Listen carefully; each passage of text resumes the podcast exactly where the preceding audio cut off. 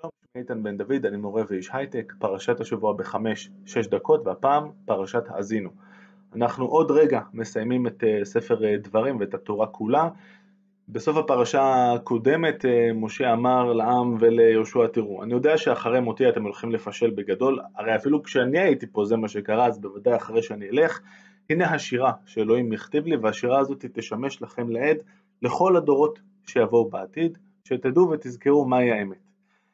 אמ, מקובל להניח אה, במחקר שהחלקים של השירה במקרא אין הרבה כאלה, בפרשת האזינו בהחלט אה, חלק אה, נכבד מהקורפוס של השירה במקרא, אלה החלקים היותר בסיסיים, היותר ראשוניים, שהיוו את התשתית למקרא כמו שאנחנו מכירים היום, בגלל שזה שירה, למרות שזה מאוד רחוק מהשירה כמו שאנחנו מכירים היום, אין ממש חריזה בדרך כלל, המבנים הם קצת אחרים, אבל היה קל לזכור את זה בעל פה, ובאופן כללי זה עבר פחות אה, שינויים לאורך הדורות עד שזה הועלה על הכתב. אה, אולי יהיה לנו זמן אה, טיפה להרחיב בנושא הזה, אבל בכל מקרה, כל מי שקורא מיד מרגיש, חוץ מהעוצמה האדירה באמת של המילים הללו, את העתיקות שלהם. יש הרבה מאוד מילים, לטוב ולרע, שאנחנו לא ממש יודעים מה המשמעות שלהם. עכשיו, זה לא רק אנחנו, גם חז"ל ובעקבותיהם הפרשנים הקלאסיים כבר אז אה, מאוד הסתבכו עם המילים. תראו רגע איך זה נראה. אה, בחומש הזה זה חומש אה, שיש בו את הטקסט המקורי של התורה, ויש פה את הפרשנים הקלאסיים, יש פה את רש"י, את הרמב"ן, אבן עזרא וכולי. תראו כמה מעט טקסט וכמה הרבה פירושים, וכמעט אין שום פירוש, כמעט, לשום מילה משמעותית פה, שאין עליה דעות מאוד סותרות, אפילו מההתחלה, הפסוק הראשון הוא האזינו השמיים ואדברה ותשמע הארץ עם רפי. חלק מהפרשנים אומרים אוקיי, משה אומר את זה כשהוא קרוב לשמיים, כשאתה מאזין למישהו הוא מדבר לך לאוזן, כשאתה מדבר אליו מרחוק אז הוא שומע, פרשנים אחרים אומרים בדיוק הפוך, כשאתה מדבר אל מישהו מרחוק אז הוא צריך להטות אוזן וכולי, זאת אומרת אין פה הרבה הסכמה, אבל אני חושב שזה חלק מהקסם, זאת, אומרת, זאת שירה, הכלים אה, להבין אותה ולחוש אותה ולחוות אותה הם לא הכלים של הלוגיקה, כאן עובד הרגש וכאן עובד אה, הלב. אני רוצה בעיקר להקריא את, ה, את הדברים אה, שככה תהיה לנו את התחושה, הנרטיב שלו מדבר את השירה עד כמה שניתן להבין הוא הנרטיב הקלאסי.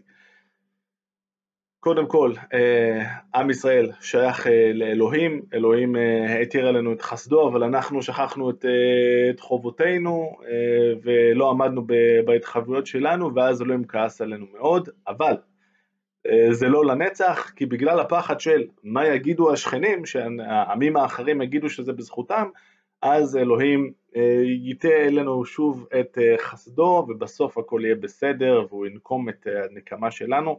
זה בגדול הסיפור של השירה, ובמידה רבה זה הנרטיב הכללי של היהדות. אז אני רוצה רק מעכשיו אה, והלאה, באמת בהערות מינימליות, לתת לכם טעימה. אז, האזינו השמיים ואדברה, ותשמע הארץ אמרי פי. יערוף כמטר לקחי, תזל קטל אמרתי, כשעירים עלי דשא, וכרביבים עלי עשב. כי שם אדוני אקרא, הבו גודל לאלוהינו. אני ממשיך עוד uh, קצת uh, הלאה. זכור ימות עולם, בינו שנות דור ודור. שאל אביך ויגדך, זקניך ויאמרו לך. בהנחל עליון גויים, בהפרידו בני אדם, יצב גבולות עמים למספר בני ישראל. אין לנו כאן הרבה זמן, אז אני רק אגיד uh, במילה, למעוניינים, תחפשו על הפסוק הזה את אה, מה, ש... מה שכתוב בתרגומים הישנים, אה, כמו תרגום אה, ה-70 למשל, הנוסח הוא קצת אחר, אפשר לקרוא למשל מה חוקרי מקרא כמו ישראל קנואל אומרים על הפסוק הזה. דברים ל"ב פסוק 8, מאוד מעניין. כי חלק אדוני עמו, יעקב חבל נחלתו. זאת אומרת, אלוהים, אנחנו העם שלו.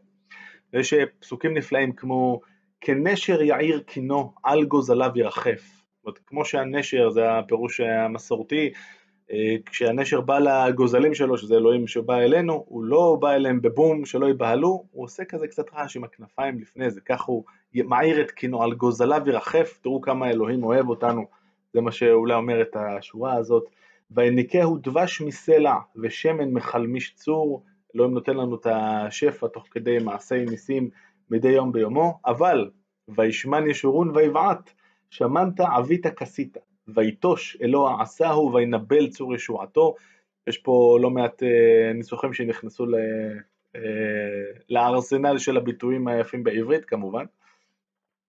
אז אנחנו שכחנו את, אה, את מה שטוב לנו ועשינו מה שבא לנו, וירא אדוני וינעץ מכעס בניו ובנותיו, ועכשיו הדובר יהפוך להיות אלוהים.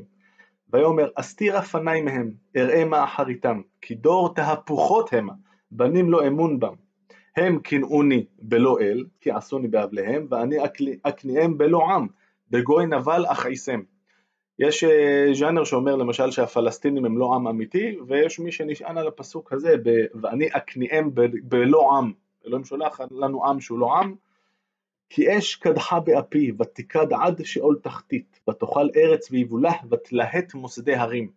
שוב, המקומות שבהם העברית מגיעה לפסגה, זה מקומות שבהם מדובר בעיקר על כעס וזעם, ככה זה. אספה עלימו רעות חיצי אכלה בם, מזי רעב ולחומי רשף וכתב מרירי ושן בהמות אשלח בם, הפרשנות המסורתית אומרת שאלה שמות של כל מיני שדים שאלוהים ישלח עלינו, אמרתי אף איהם, מילה לא ברורה בעליל, כל פרשן אומר משהו אחר, השביתה מאנוש זכרם, מתי אני הולך לעצור את כל הזעם הזה? כשמה יגידו השכנים? לולי כעס, לולי כעס אויב אגור, פן ינקרו צרמו, פן יאמרו הגויים ידנו רמה, ולא אדוני פעל כל זאת. ושוב עם ישראל, לו חכמו ישכילו זאת, יבינו לאחריתם. איכה ירדוף אחד אלף ושניים יניסו רבבה, אם לא קיצורם מחרם, ואדוני יסגירם. הסוד להצלחות שלנו, צריך לזכור, הוא כמובן רק אלוהים. וכן הלאה, ובסופו אה, של דבר, אה, פסוק שאני חייב להקריא, כי אשא אל שמיים ידי ואמרתי, חי אנוכי לעולם, אם שנותי ברק חרבי ותאחז במשפט ידי, אשיב נקם לצרי ולמשנאי אשלם. וכאן עם העברית הבאמת אדירה הזאת, מתוארים מעשי הנקמה של אלוהים, אחרי שהוא כבר אה, יפסיק לכעוס עלינו, ינחית על השונאים שלנו, עוד אה, חלק אה, מאוד חשוב בנרטיב היהודי, תזכרו מה קורה עם, עם ההגדה של פסח ושפוך חמתך על הגויים, ופחות או יותר זה נגמר כאן בפסוק המרהיב, הרנינו גויים עמו, כי דם עבדיו יקום, ונקם ישיב לצריו, וכיפר אדמתו עמו.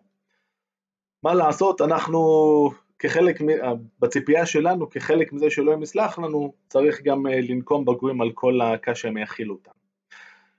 עד כאן אה, להפעם, פרשה שהיא באמת אה, חגיגה של עברית ורגש, אי אפשר להבין פה כל מילה, אבל אני לא בטוח שצריך לנסות. קצת חרגתי מה שש שבע דקות, אבל הפרשה הזאת אין ברירה, תסלחו לי.